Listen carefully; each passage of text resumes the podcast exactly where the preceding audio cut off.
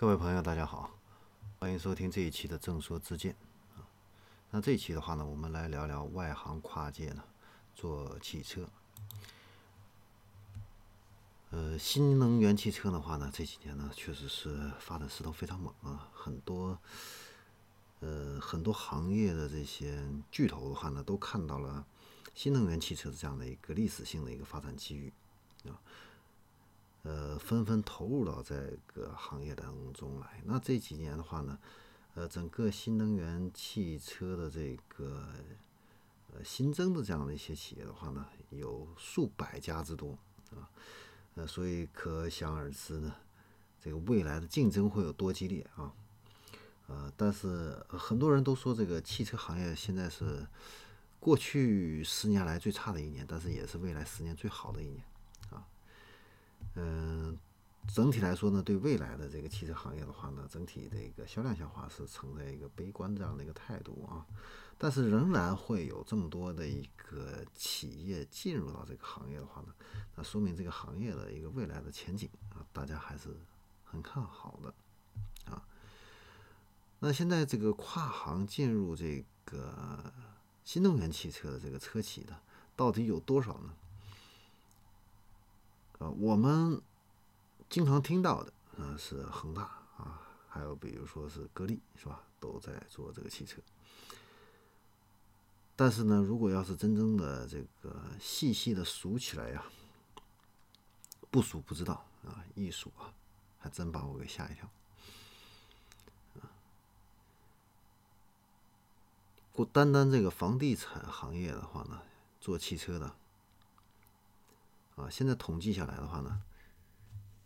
这个资金的话呢，已经有超过一千多亿啊，包括了恒大、宝能、华夏幸福、万通地产、万达啊，还有碧桂园这些知名的房企啊。那像万通的话呢，它是斥资了三十二亿啊，收购了星恒电源股份公司，做这个动力锂电池这一块。那像大明城的话呢，也是设立新能源汽车子公司，啊，然后也投资建设新能源汽车产业园，还有新能源汽车研究院，啊，然后也做这个动力电池这一块，啊，那万达呢也是啊，五亿投资这个，呃，董明珠啊一起投资的这个银龙啊，珠海银龙新能源汽车，啊，然后宝能。是六十六亿元啊，收购了这个观致汽车百分之五十一的股份啊，控股观致啊。那在广州、杭州、还有昆明以及陕西的话呢，都在做这个生产基地啊，来生产这个新能源汽车，还有相关的一个配套项目。华夏幸福的话呢，是在江苏啊来做这个新能源汽车的一个产业基地。而且的话呢，也花了三亿啊，收购了合众新能源百分之啊五十三点四这样的一个股份啊。然后呢，它的那个产业这个汽车产业基地的话呢，也引入了包括比亚迪、长安啊、南京的金龙啊八十多个这样的一个零部件企业啊。涵盖了整个新能源汽车上下游这样的一个相关产业，那还有这个大明城啊，啊，什么国骏集团呐，啊，都有做这个整个新能源汽车从生产到销售啊，完整的这样的一个产业链条啊。最有意思的就是这个碧桂园啊，在广东佛山顺德啊，建了一个新能源汽车的一个小镇啊。设立了包括动力电池、整车、马达控制器五大研究院，啊，要发展这个新能源汽车的一个高端研发和智能制造。这个的话呢，真的是让我大跌眼镜啊！啊，没想到碧桂园都切入到这个新能源汽车这样的一个领域啊。嗯，所以说呢，这个未来啊，新能源汽车这个行业的话呢，这个发展的机会还是蛮多的。那不管是给这个经销商啊，还是给职业这个经理人的话呢，未来的话，实际上是提供了更多的一个就业的一个机会。那相对而言的话呢，也就是传统汽车这个产业的话呢，啊，各位也都知道，那现在很多主机厂的话呢，这个产能实际上是不足的，那产能实际上是过剩的啊。那很多主机厂的话呢，也都是在裁员啊。那这那这些人员都流入到哪儿去了？那实际上很多都是进入到新能源汽车这样的一个呃领域去了。那除了这些房地产企业造车之外的话呢，啊，其他的啊，像白酒巨头五粮液啊，在二零零六年的时候就开始做这个汽车了。实际上，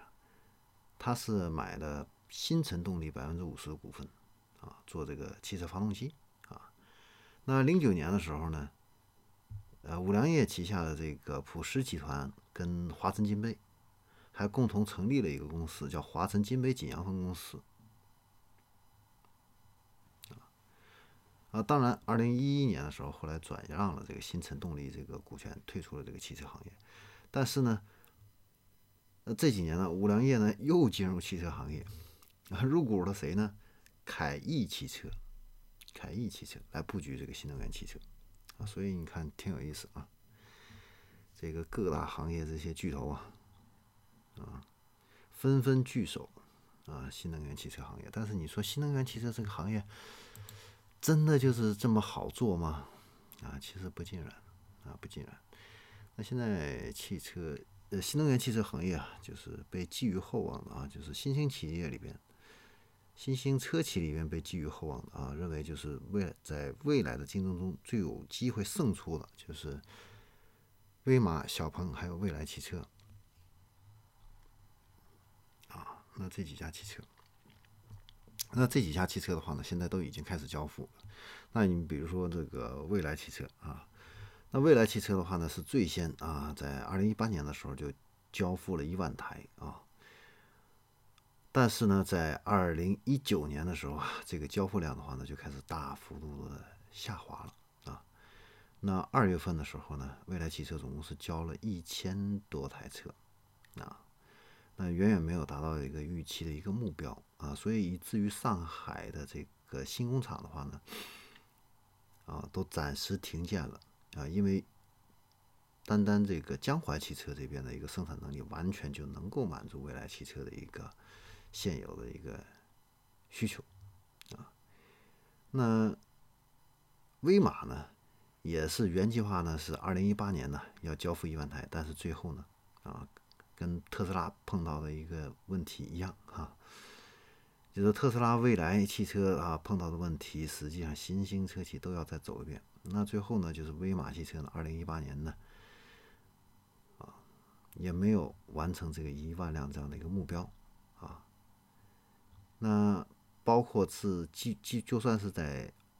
二零一九年的二月份啊，威马总共是交付了两千多台车。那如果就是想实现这个威马汽车二零一九年呢能够交付十万辆汽车的话呢，那每个月的一个产量的话呢，呃，实际上是要达到九千台左右啊，九千台左右。但是现在的话呢，这个交付量的话两千多台，这个距离时间还差了很远。啊那你看，在小鹏汽车，小鹏的话呢，二月份是交付了九百零三辆啊啊，所以都离这个预期的话呢，啊，有非常大的这样的一个距离啊。那总结起来，新兴这些势力的话呢，这个量产很困难的原因啊，主要就是三点事情。第一个的话呢，就是缺经验啊。那很多互联网汽车行业的话呢，啊，包括像五粮液啊。像房地产啊，啊，跨行进入汽车这个行业缺经验啊。第二个的话呢，就是缺资质。那有一很多一些新能源车企的话呢，其实是还没有获得这样的一个资质啊。第三个的话呢，就是缺钱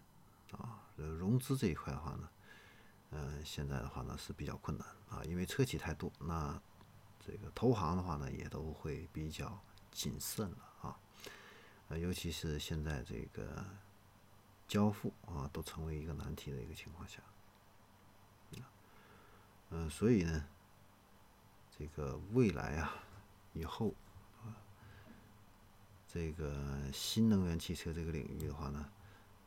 呃，竞争会非常的惨烈啊，会有一大批的这样的一些新能源车企的话呢，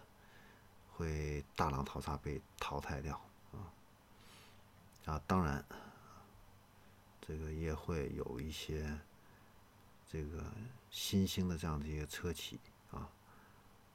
能够真正的崛起啊，跟这个传统的这些汽车巨头来进行抗衡啊，比如说特斯拉啊，特斯拉在这个上海的新工厂产能一旦释放出来的话呢，它的 Model 3还有五十万左右的这样的一个订单啊，那未来几年之内都是交不完的，而且呢，它后续的一些产品啊都会比较有竞争力啊，比如说是 Model Y 啊。啊，等等一些小型的纯电动 SUV 啊。好，关于这个外行跨界进入新能源汽车行业啊，那我们今天的话呢，就先聊到这里好，我们下一期再见。